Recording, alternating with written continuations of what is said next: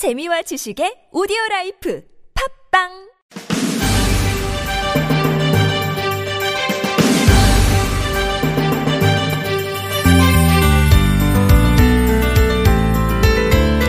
영어 듣기 평가에 유독 약한 친구들이 있죠. 어른들은 그럴 때 조언을 해준다면서 대부분 이렇게 타박을 합니다. 정신을 똑바로 차려야지. 근데요, 그건 조언이 아니래요. 진짜 도움을 주고 싶다면 이렇게 말해야 한대요. 포기하는 연습을 해. 왜냐하면 외국어 듣기 평가할 때 가장 흔하게 하는 실수가 놓친 문제에 집착하는 거기 때문이죠. 앞에 한 문제 놓쳤다고 거기 얽매이다 보면 뒤에 나오는 문제는 줄줄이 놓칠 수밖에 없으니까요. 그러니까 시험을 잘 보고 싶다면 앞에서 틀린 문제는 과감하게 포기할 줄도 알아야 한다는 겁니다. 그럼 살면서 저지른 지난 실수들도 과감하게 포기하고 잊어버리면 재미나게 더 잘 살 수 있지 않을까요? 라디오 와이파이 저는 아나운서 이가입니다.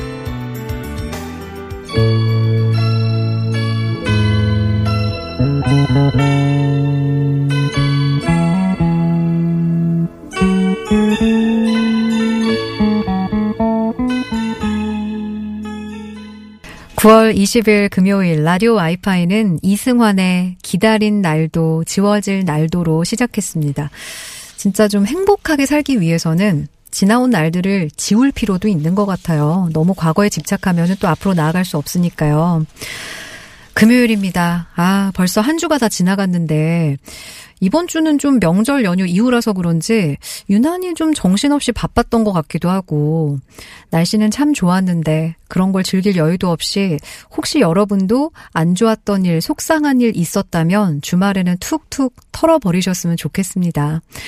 오늘 라디오 와이파이에서는 사이다 봉 교수, 성공회대 최진봉 교수님과 함께 이번 한 주 동안 있었던 핫 이슈 정리해 보도록 하겠습니다. 속 시원하게 풀어 드릴게요. 최진봉의 왜 기대해 주시고요. 라디오 와이파이에 참여하시는 방법 알려드릴게요. 스마트폰 구글 플레이어나 앱스토어에서 TBS 애플리케이션을 다운받으시면 실시간으로 참여하실 수 있습니다. 참여하신 분 가운데 매트면과 파크론에서 세탁도 보관도 간편한 워셔블 온수매트 보내드릴게요.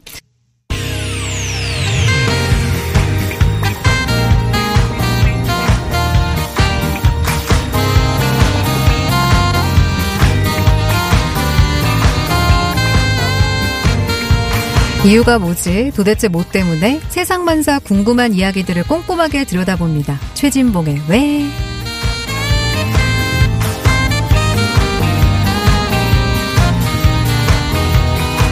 쏟아져 나오는 국내외 이슈를 찬찬히 한번 짚어보겠습니다. 성공회대 최진봉 교수님 어서 오세요. 네, 안녕하십니까. 반갑습니다. 예. 한주 동안 잘 지내셨어요? 뭐, 한 주 동안 잘 지냈죠. 그리고 네. 지난 추석 때 이게 더블 진행을 했었는데 다시 또 아유, 이렇게 또, 또, 진행자에서 더블 진행이라뇨. 더블 진행이었죠. 그때 한 시간을. 게스트셨죠. 다시 게스트로 전락했어요. 이런 있을 수 없는 일. 왜 강등을 시킵니까? 무슨 말씀이세요? 더블 진행을 했었으면 계속 해야지. 아니. 그나저나 예. 추석 특 방때 우리 최진봉 교수님 방송을 들으시고 많은 분들이 예. 최진봉 교수님을 고정으로 했으면 그렇죠. 좋겠다. 고정을 하고 이미 있잖아요. 고정 출연하고 계신데. 고정이 아니라 말씀을 잘못하셨는데 이제 문자 보내실 때 네. MC로 해라 이렇게 보내주시면 좋을 것 같습니다. 고정하세요. 아, 제가 볼 때는 교수님 아직 네. 갈 길이 멋졌다. 아, 조금 더 노력을 하셔야 된다.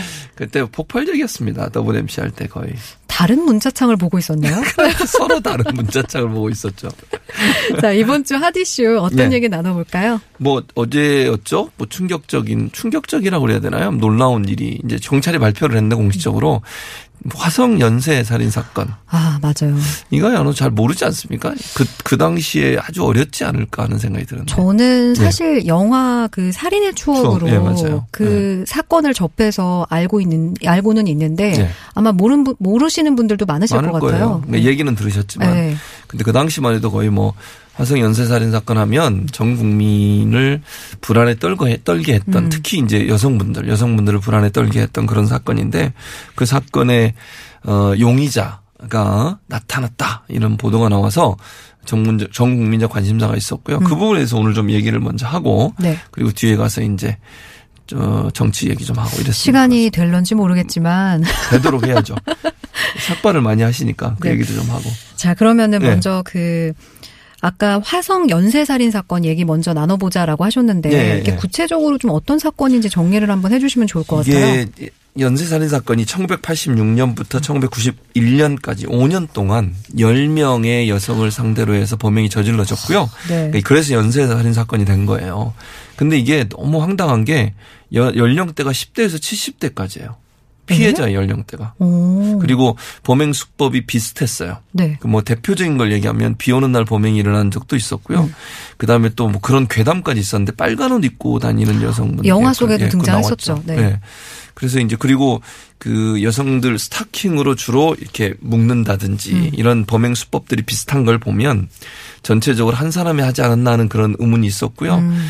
그런데 이제 문제는 범인을 못 잡았잖아요. 그래서 네. 총 10건의 살인 사건이 있었는데 그 중에 딱 하나가 해결이 됐었어요. 이 지금 이 용의자가 잡히기 전까지. 아 그래요? 예. 여덟 번째 사건의 범인을 잡았는데 네. 그 범인은 앞에 일곱 건의 사건을 보고 모방 범죄를 했다. 이렇게 얘기를 했거든요. 그러면 아. 앞에 일곱 건의 범죄 또 나중에 아홉 건 아홉 번째 열 번째 범행은 아직 안 잡힌 상태인 거죠. 음. 그래서 아마 연쇄 살인범이라고 그렇게 이제 경찰이 본 이유는 아까도 네. 말씀드렸지만 범행 수법이 비슷해요. 그리고 그 주로 같은 지역 3km 반경 3km 안에서 좀 화성 지역을 중심으로 해서 범행이 이루어졌다는 점들이 결국 연쇄 살인범의 범행이 아니겠나 그런 의심이 많이 있었고요.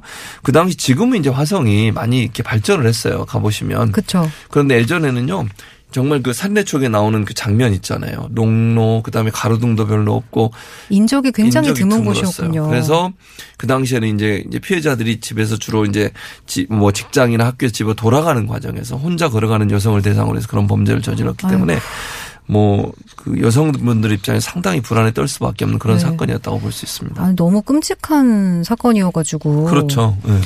근데 이 진범이 어떻게 30년 만이죠? 네, 30년 30년 만에 만에. 밝혀지게 된 거예요? 그러니까 이게 지금 알고 봤더니 이 진범이라는 사람 물론 이제 아직 확정적인 건 아니에요. 근데 어쨌든 지금 뭐 그 10건의 연쇄 살인 중에서 세건 3건 정도. 와 연관이 있는 것으로 경찰은 보고 있어요. 이유는 DNA, DNA 검사를 했는데 네.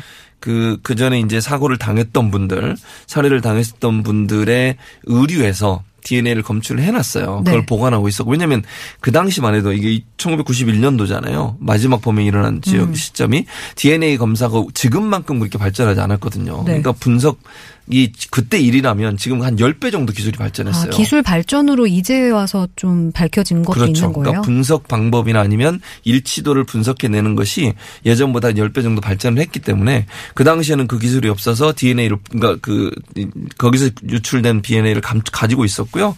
최근에 이제 그 DNA를 다시 분석을 했고 최근에 또 어떤 일을 했냐면 그 경찰이 이제 범죄 행위를 저지른 사람들의 DNA를 다 채취를 했어요. 네. 그걸 데이터베이스화해요. 아, 그 특히 대조를 했군요. 그렇죠. 성범죄, 살인범죄 이런 강력 범죄를 저지른 사람들의 DNA를 데이터베이스화하고 그다음에 범행 현장에서 나타난 여러 가지 증거들 중에 DNA가 발각이 되면 그 DNA를 또 데이터베이스하고 그래서 두 개를 여- 연결해 보는 거예요. 네. 그럼 일치하는 게 나올 수 있잖아요. 그쵸. 근데 우연히 이 두, 둘이 일치가 된 거예요.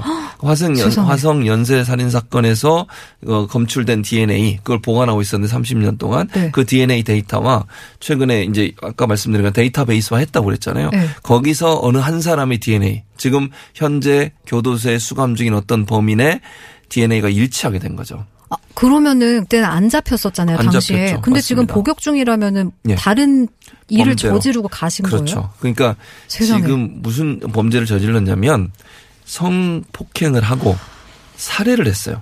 성폭행만 한 게 아니고 살인까지 했는데 대상이 누구냐면 처제예요. 어머. 그러니까 인면 수심이라고 할 수 있죠. 아니, 어떻게 처제를 그러실 수가 있지? 그러니까요. 그 사람이 지금 50대인 걸로 알려지고 있는데 부산 교도소에 수감이 돼 있고요. 네. 그 당시에 범행을 저지를 때는 20대 후반이었고 처제는 20대 초반이었어요. 그러니까 음. 처제가 자기 집에 놀러 왔는데 그 처제를 성 추행을 성폭행을 한 거죠. 성폭행을 하고 그리고 나서 살해까지 했어요. 그래서 그 죄 때문에 잡혀 들어가서 지금 교도소에서 수감돼 있는데 네. 원래는 1심, 2심에서는 사형을 언도받았어요. 너무 음. 극악무도하다. 그랬는데 대법원에 가서 감형이 돼가지고 무기징역이 음. 됐는데 그래서 지금 현재도 무기징역 상태에서 교도소에 지금 수감 중에 있는 상태고요. 지금 50대 후반이 됐어요. 지금은 30년이 지나서 발각됐는데 물론 또 이제 우리가 황당한 것은 뭐냐면 네. 그래서 경찰이 그 사람을 찾아가서 조사를 했어요. 조사를 했는데 네. 어제 나온 발표를 보면 이 사람이 부인하고 있대요. 자기는 살인한 적이 없다. 화성 연쇄 살인범이 아니다라고. 그러니까 DNA를 들이밀었는데 이거 DNA 일치하냐? 그러니까. 했다고 안 하겠죠. 그 당연히 그러겠죠. 네. 그 문제는 뭐냐면 공소시효가 이미 끝났어요. 그러니까 그럼 처벌을 못해요. 못해요? 못 해요. 이게 이제 공소시효가 아니 어, 없어진 거 아니었어요 공소시효가 살인에 대해서? 졌었죠. 그러니까 이게 없어졌었어요. 아, 없어졌다는 표현이, 아, 없어졌죠. 네. 표현이 제가 좀 헷갈리는데, 왜냐면 이게 공소시효가 없어진 시점이 2015년이에요. 그러니까 2015년에 살인죄에 대해서는 공소시효를 없앴어요. 근데 네. 문제는 뭐냐면 그 전에 일어난 사건에 대해서는 공소시효가 아직 남아 있었던 거예요. 아, 15년이었거든요. 어떡해. 살인죄에 대한 공소시효가. 네. 그러니까 1991년이 마지막 살해잖아요. 그로부터 15년이 지난 시점에서 공소시효가 끝나버린 거죠. 그러니까 지금은 만약에 살인죄로 어뭐 누가 안 잡히면 공소시효가 없었기 때문에 끝까지 가지만 네. 2015년 전에는 그 공소시효가 남아 있었기 때문에 지금 이 이제 용의자로 특정된 사람을 네. 처벌을 할 수 없는 상황이 돼서 이 사람 부인을 하고 있어요. 그 처벌을 할 수 없으면 사실 강제로 수사를 하기도 어려워요. 아, 근데 경찰은 그럼에도 불구하고 국민적 공분을 샀던 사건이었고 그럼요. 그 당시 엄청나게 사회적 파장이 있었거든요. 그리고 경찰이 엄청나게 불명예를 안았었어요. 그 당시에. 왜냐하면 그 사건이 해결 안 되면서 경찰에 대한 분노가 엄청나게 쌓여 있었거든요. 음. 그러니까 경찰 정말 그 당시에는요 사건 터지고 경찰 약 200만 명이 동원이 돼서 수사를 했었어요. 그렇게 많은 인원이요? 많은 인원이 동원이 돼서 그리고 동원 수사 대상자만 이제 어, 어 경찰 200만 명, 그러니까 수사 대상자만 2만 명이었어요. 와, 그런데도 안안 잡혔던 잡혔죠. 거예요? 예. 그러니까 그 당시에는 수사 기법이 조금 과학적인 수사 기법이 발전이 안 돼 있던 상- 상태여서 네. 그좀 한계가 있었던 건 분명해 보이고요. 그러니까 명예 회복을 위해서라도 경찰은 음. 진상을 밝혀내겠다는 거예요. 또그 이게 밝혀내는 게 왜 중요하냐면요. 반드시 범인은 잡힌다고 하는 걸 보여줘야 돼요. 그래야 그렇죠. 잠재적 범죄자들이냐 또는 범죄를 저지르려고 하는 마음을 갖고 있는 사람들한테 범죄를 하면 언젠가는 잡히게 된다는 걸 명확하게 보여주지 않으면 음. 또 범죄를 저지르지 않겠어요? 네. 그런 차원에서도 이번에 이게 물론 공소시효는 끝나고 처벌을 할 수 없지만 그게 너무 안타까워요. 그래도 진실을 밝혀내야 된다. 네. 그래서 모든 범죄 가능성 있는 사람들한테 범죄를 행하고는 절대로 빠져나갈 수 없고 언젠가는 잡혀서 처벌받게 된다고 하는 것을 명확하게 보여줄 필요가 있다. 이런 생각이 듭니다. 그 화성 연쇄살인 사건을 저지른 마지막이 91년도라고 했잖아요. 네, 그렇죠. 그럼 그 이후에 그 처제를 살인한 그 사건은 언제였어요? 94년. 1994년에 어. 처제 살인 사건이 있었는데 네. 이게 또 특이하게요. 3년이란 공백이 있는데요. 그렇죠. 3년이란 공백 동안 있었는데 범행 보통 이제 연쇄 살인범들은 어떤 특징을 갖고 있냐면 살인을 하지 않으면 그 불안감에 떨거나 아니면 살인을 해야 되는 충동이 계속 일어난대요. 연쇄 어. 살인범들 같은 경우에 그게 무섭다. 제가 얘기한 게 아니라 연쇄 살인범들이 이렇게 얘기를 하고 있어요. 의심하지 않아요. 아, 의심하지 않죠. 저는 진실만을 얘기합니다. 무섭게 그렇게 말씀하시면. 중립적이고 중립적이면서 진실을 얘기하는 알겠습니다. 교수입니다. 그래서 어필 이- 그만하시고요. 알겠습니다. 화성 연쇄 살인 사건이 1991년 마지막 사건이 4월 3일 날 마지막 사건이 벌어졌어요. 그때 살인 사건의 형태와 음. 1994년에 처제 살인 사건 했다고 그랬잖아요. 네. 그게 비슷한 면이 있어요. 첫째, 스타킹으로 그 피해자들의 양손을 묶었는데 그게 범행이 비슷해요. 그러니까 처제 살인 사건에서도 스타킹으로 묶어서 네. 시신을 묶어서 유기를 했고요.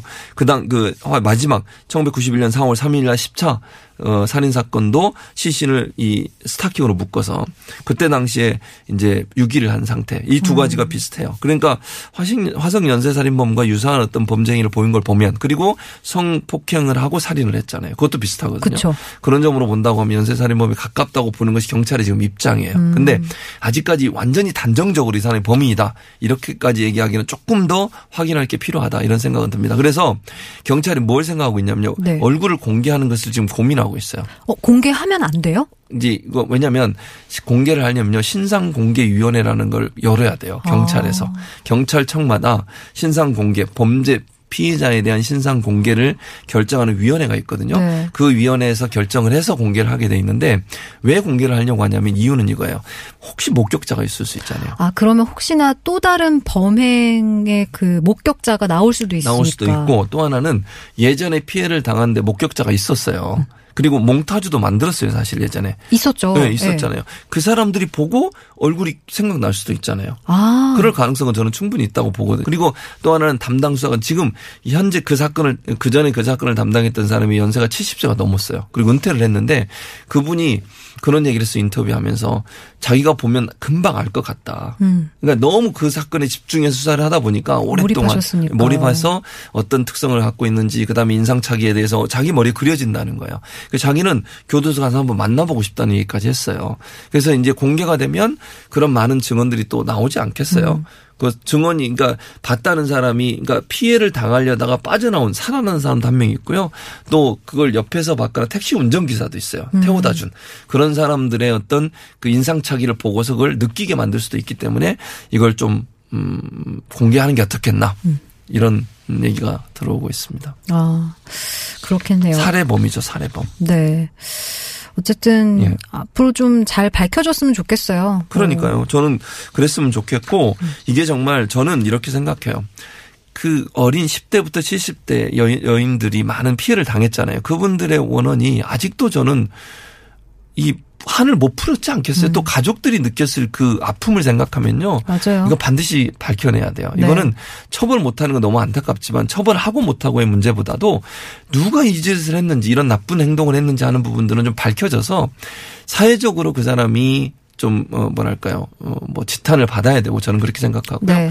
또이 그 유가족들. 그분들 너무나 많은 유가족들. 분들이 희생되셨어요. 그렇죠. 네. 그분들의 어떤 한을 풀어주기 위해서라도 진범을 반드시 찾아내야 된다 이런 생각이 듭니다. 네. 자, 그러면 이번 한 주 대한민국을 달군 두 번째 핫 이슈는 뭐가 있을까요? 그러니까 앞에 부분은 제가 이제 좀 슬픈 얘기이기 때문에 네. 두 번째는 삭발입니다. 왜 이렇게 삭발을 하는지 모르겠어요. 이러다가 미용실 안 돼요, 장사. 미용실도 좀 고민을 해 주셔야 되고요. 네.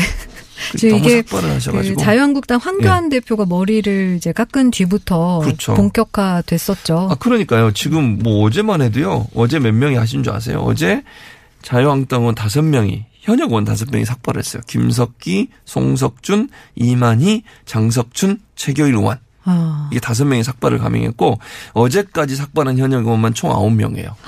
삭발을 릴레이로 왜 하는지 모르겠어요. 릴레이 달리기도 아니고. 그리고 저는요, 이게 국민들의 공감을 과연 얻을까. 음. 저는 큰 의문이라는 생각이 듭니다. 이게 그 좀 희화화되는 부분도 있어요, 사실. 어떻게 보면은 그 네. 황교안 대표 입장에서는 예. 본인이 삭발한 의미가 좀 퇴색되지 퇴색- 않을까라는 아, 고민도 할. 것 같아요. 그 본인하고 거기서 끝냈으면 그래도 뭐 한교안 대표가 했다 이럴 텐데 다 하잖아요. 그럼 one of them이 되지 않습니까? 그렇게 되면 누구랑 대화하시는 거예요? 그러니까 전 여기 있는데 어딜 보이지 보고 지금 누군가. 질문을 하시는지. 그리고 이게 삭발을 맨 먼저 하신 분이 여성 의원이잖아요. 박인숙 의원이라고. 네. 그리고 이제 뭐 자유한국당은 아닙니다만 이언주 이분도 하셨고 퇴색된 의미가 두 음. 명 하고 난데 세 번째 하면 뭐 의미가 첫 번째 해야죠. 그러면 근데 그것도 약간 의미가 퇴색이 됐고 음. 또 하나 말씀하신 것처럼 이게 다 삭발을 하면 이제 어떤 이게 자유한국당 의원의 말이라고 어느 신문이 보도한 거 그대로 제가 읽어드려 볼게요. 네. 지금 다 삭발하면 조국 장관과 가족 관련 검찰 수사가 진척됐을 때 뭘 할 수 있겠나. 이런 얘기를 한 사람이 있었어요. 좀 의미가 애매하긴 말이죠? 하죠. 그 말은 무슨 말이냐면 좀 이따가 삭발하자 이런 얘기죠. 아. 더 진척이 되면 그것도 좀 이해는 안 됩니다. 예. 또 한국당 관계자라고 하는 분이 모 언론사 인터뷰한 내용 그대로 제가 읽어드릴게요. 당 내부에서 내부에서도 지역구 지지자들을 향해서 자기 장사하는 공천용 삭발이라는 시선이 있다. 아, 그렇지 않아도 저 궁금했던 게 네. 그 공천용 삭발 릴레이라는 의견 이거는 뭐예요? 이게 뭐냐면요. 이 보여주기 식이 하는 거죠. 예를 들면 정치인들의 행동은 어떤 정치적 행동이라고 볼 수 있잖아요. 네. 공천 받아야 되잖아요. 네. 공천 받기 위해서는 충성도를 높여야 돼요. 그리고 아. 당에 헌신한 모습들을 보여줘야 되겠죠.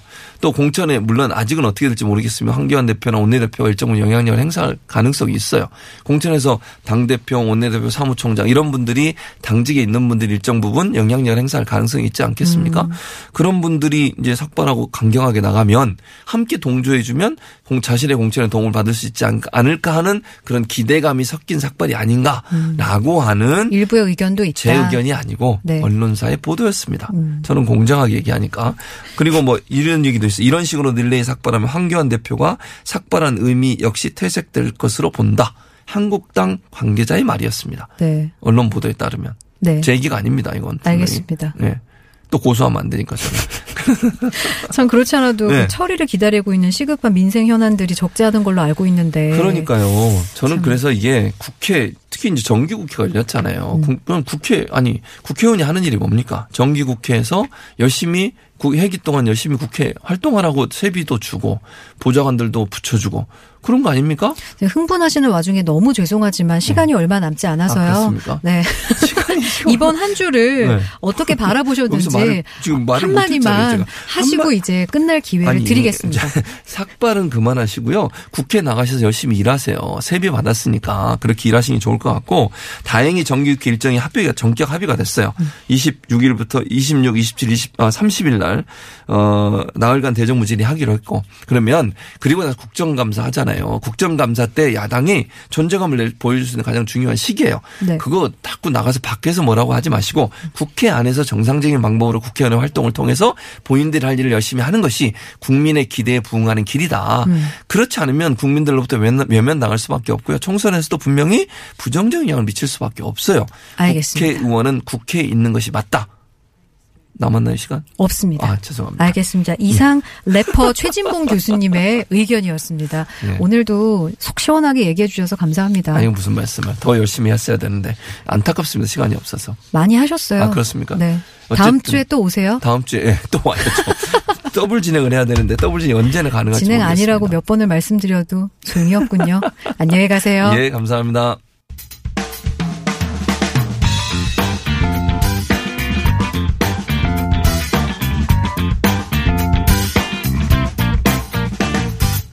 오늘 서울시 광장에서 서울시 정책을 이야기하는 아주 큰 행사가 열렸다는데요. 과연 어떤 행사인지 자세한 내용 서울시 민주주의 담당관 정윤희 민주주의 공론 운영팀장과 말씀 나눠보겠습니다. 팀장님 안녕하세요. 안녕하세요. 정윤입니다. 네 반갑습니다. 네. 아유 제가 끼어 들어가지고 네. 죄송해요. 아, 아니에요. 오늘부터 서울광장에서 개최되고 있는 정책 박람회에 대해서 알려드리겠습니다. 네 자세히 알려주세요. 어떤 행사예요? 음, 정책 박람회는 시민들이 자유로운 토론을 통해 정치 이슈를 공유하고 새로운 의제를 발굴하는 스웨덴의 알메달렌 정치 박람회를 서울시 실정에 맞게 도입한 행사입니다.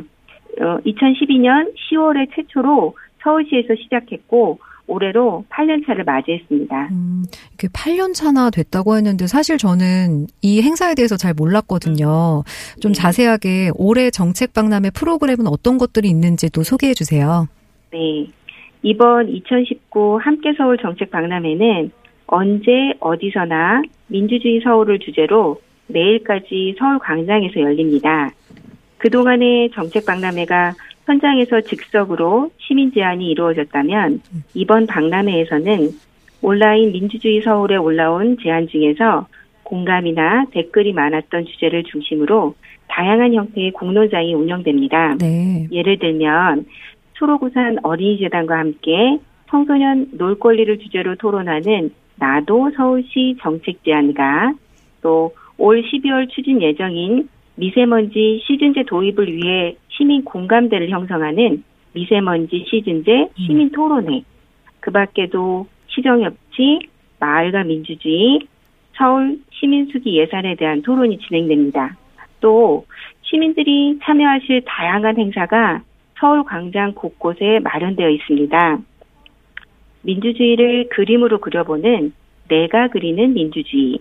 인기 유튜버 3명이 서울시 정책을 소개하고 유튜브로 현장 방송하는 유튜버 열전, 서울시 정책을 보드게임으로 즐기고 문제까지 풀어보는 체험 프로그램도 진행하고 있으니 참고해 주세요.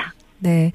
정말 다양한 프로그램을 준비하셨는데, 아까 이번 정책 박람회 주제가 언제 어디서나 민주주의 서울이라고 하셨잖아요. 네. 그 의미가 좀 궁금하네요. 네. 민주주의라는 표현을 중의적으로 사용했어요. 네. 첫 번째는 서울시의 시민 제한 플랫폼 이름이 민주주의 서울이에요. 어. 줄여서 민서라는 애칭으로도 부르고요. 이 민주주의 서울 온라인 플랫폼을 알리고 싶었고요. 네. 두 번째로는 정책 박람회에 오셔서 서울시에 제안하고 공감을 주고받고 토론하는 민주주의 서울을 경험함으로써 일상 속에서 누구나 시간과 공간에 제한받지 않고 일일이 시청이나 구청을 찾아다니지 않아도 음. 핸드폰이나 컴퓨터로 쉽게 서울시에 제안하고 공감과 토론이라는 민주적인 과정에도 참여해서 서울시의 정책이 내 일상 속 문제를 해결하는데 참여가 가능하다는 것입니다. 음, 그러니까 주제도 민주주의와 관련된 건데 토론 방식도 또 민주주의 방식으로 그러니까 여러 가지 의미가 있는 거네요. 네, 그렇습니다. 아, 그러면 이 행사 일정이랑 오시는 방법도 자세히 알려주시겠어요? 네. 2019 함께 서울 정책 박람회는 이미 오늘부터 시작되었고요. 네. 토요일인 내일까지 진행됩니다. 시간은 오전 11시부터 오후 5시까지고요. 지하철 1호선 또는 2호선을 이용해서 시청역에 내려 서울 광장으로 오시면 됩니다.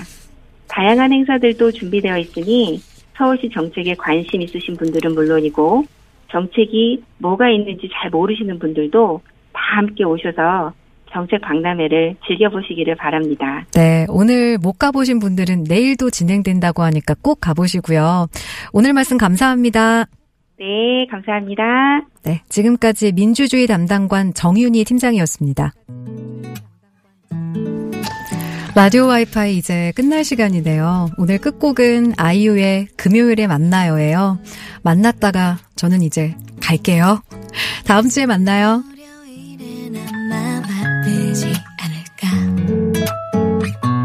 화요일도 성급해 보이지 안 그래